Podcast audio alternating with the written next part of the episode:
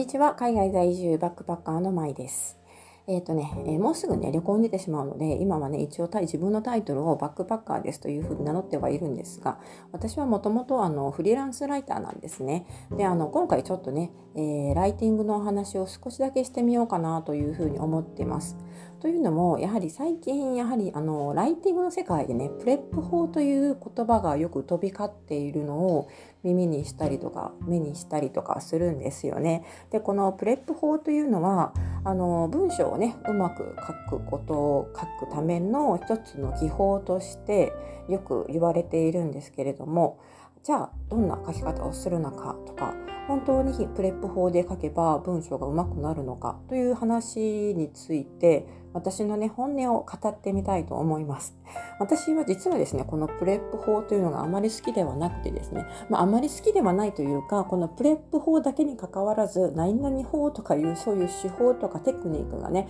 あんまり好きじゃないんですよね。だからあのまあそういう感じの内容になるかもしれないんですがえー、ちょっとね、まあ、本音のところを語ってみたいと思います。やはり周りの方がね、あまりにもこの PREP 法を推奨されているので、ちょっとね、私の正直あの気持ちとか意見とかもね、ついあのこぼしてみたくなりました。というわけで、あのまず最初はですね、そもそもこの PREP 法というのはどういう内容なのかというところをね、ちょっと触れておきたいと思います。これはですね、あの、実のところはライティングだけでもなくて、どちらかというと、まあ、ライティングとか、あの、プレゼンテーションとかね、そういうどちらにも応用できる方法、論理的な話を構成するための手法というふうに言われています。で、このプレップというのがですね、4つのアルファベットを並べて言っているんですが、えー、これそれぞれに意味がありましてこれ順番なんですね。述べるあるいは文章を書く場合の構成の順番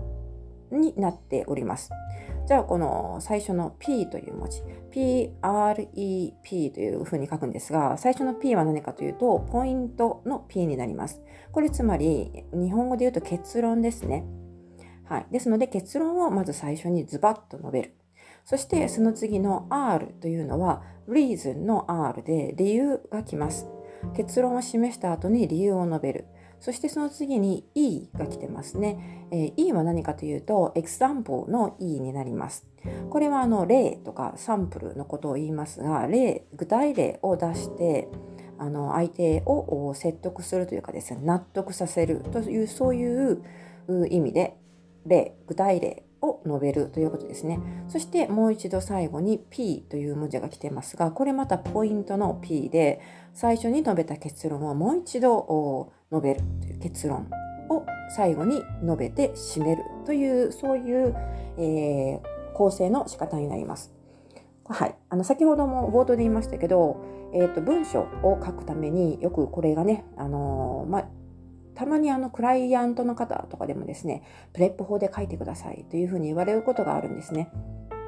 なので、あの文章を書く上で、えー、その文章をより理論的に見せる相手を納得させるための手法としてよく PREP 法というふうに言われます。でこれはあの文章だけではなくてスピーチとかねプレゼンテーションにおいてもあの効果があるというふうに言われてましてプレゼンテーション特にビジネスシーンとかでですねこの PREP 法を使って話をするということがですねえー、より分かりやすくスムースにそして短期短い時間で効率的に言いたいことを相手に伝えることができるというねそういう手法テクニックになります。ですので、あの、ライターさんの、ね、中でも、特に初心者の方とかになると、こういう PREP 法をね、えー、勉強したいとか、 PREP 法って何だろうとか、まあ、クライアントさんに PREP 法で書いてくださいとかって言われたらですね、あの、じゃあどういうふうに書けばいいのかなって勉強しようかなって、そういうのを勉強すると文章が上手くなるのかなっていうふうに思われると思うんですね。確かにね、 PREP 法で文章を書くとですね、やはり上手くなります。で、あの、スピーチも同じですね。プレゼンテーションなども、プレップ法を使って意識して話を展開していくことでもちろんあの相手を納得させやすくなったりとかまた短期間にかいつまんで、えー、効率的に内容を伝えることができるという利点はあるんですがやはりですねこれはねあのなんでそのプレップ法プレップ法ってみんなが言うのかというとえー、まあ、誰でもねとプレップ法っていうのは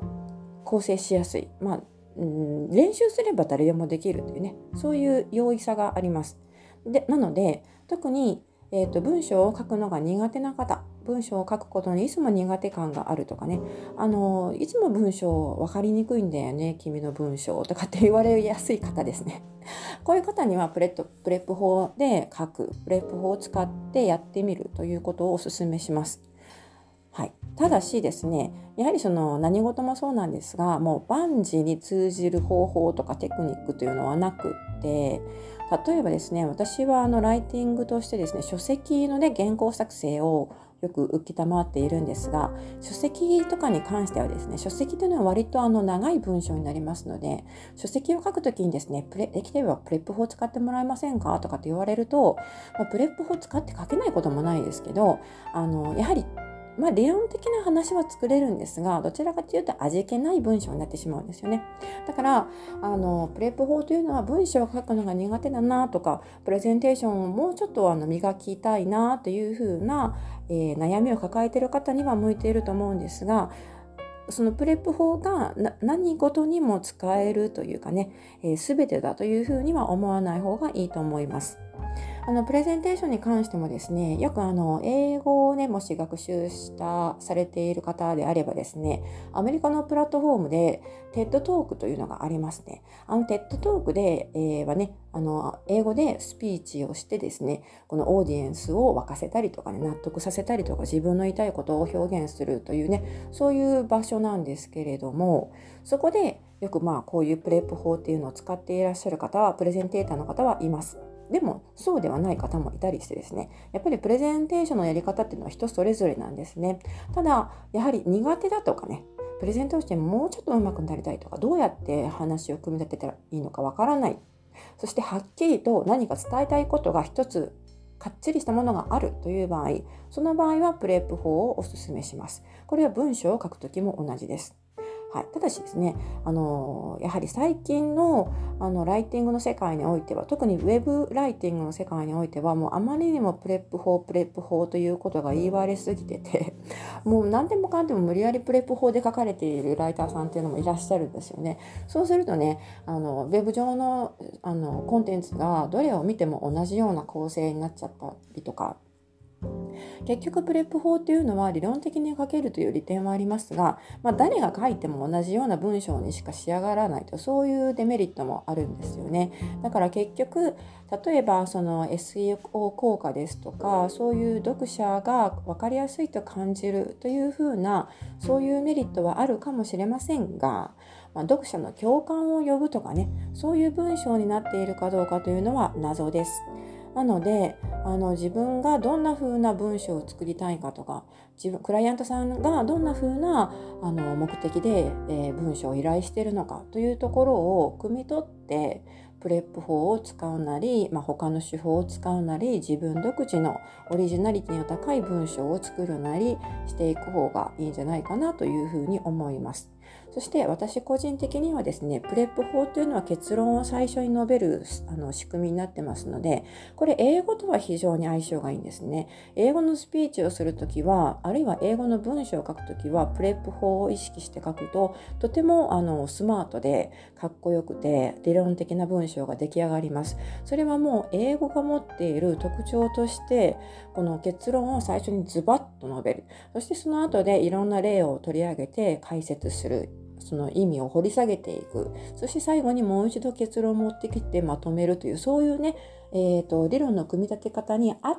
たぴったりな言語が英語なんですね。でも必ずしも日本語はそうではなくてプレップ法を無理やり使うことによって日本語の美しさが損なわれることもあります。日本語というのはやはり結論最後に言う言葉なんですよね。だからあのその日本語の美しい文章だとかあとはストーリーテリングですねストーリーテリングに関してはもうこのプレップ法は全然別も別のもので、えー、全く使い物になりませんので物語を語るということにおいておいてはですねこのプレップ法っていうのは、えー、全く別の世界の次元の話になります。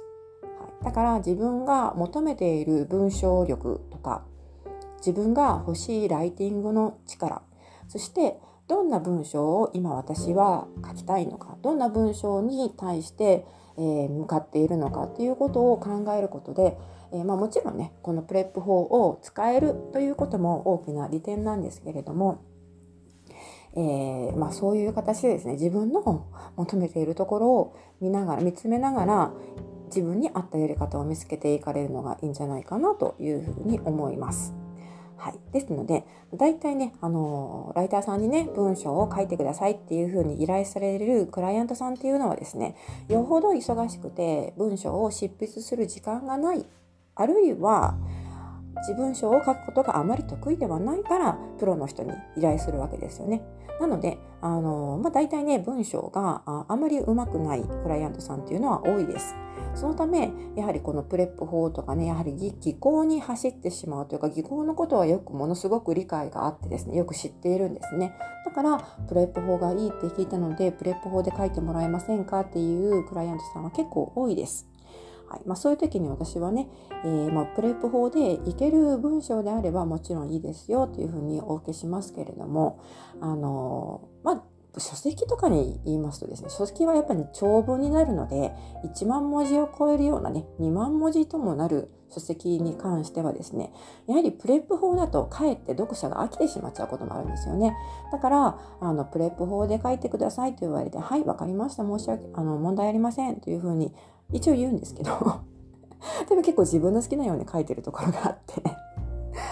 それだけの長文を読ませようと思うとですね、プレップ法っていうのはちょっともう使い物にならないというかね、あの、長文をね、最後まで読んでもらう。例えば1万文字以上、1万5千文字とか2万文字の文章を最初の1文字から最後の1文字までどうやって読者に読ませるかっていうことは、いうことを考えるとですね、やはりこの話の展開とかね、ハラハラドキドキだとか、もっと次を読みたいって思わせることが大切なので、そうなってくると結論を最初に全部言ってしまうのは、これにあのそぐわないですよね。もうちょっと先が読みたいなとかそういう気持ちになりにくいのでプレップ法とは相性が悪いということになります。だから例えば長文を書かなくてはいけない時にですねあまりプレップ法とかにこだわってしまうと、まあ、その他の方法も技法もそうなんですがあまり何々法ということにねこだわってしまうとえー、行き詰まってしまうことがあったりですねあの出来上がった文章が結局なんだか誰が書いても同じような無味乾燥な文章になってしまうこともあるので、えー、そういうところをですね目指している方はですねあんまりこう技巧とかに走らない方がいいんじゃないかなというふうに思います。はい、というわけで、まあ、プレップ法というとですねビジネスの世界ではかなりの注目されていて皆さんがねいいですよというふうにおっしゃっているのは確かなんですね。あのそれは間違っていないんですけれどもやはり場面とですねその使い方その使う方向性によって使える時と使えない時がある。同じ文章を書くにしてもですねプレップ法が合っている文章と合って合わない文章とかねもあるんですよね。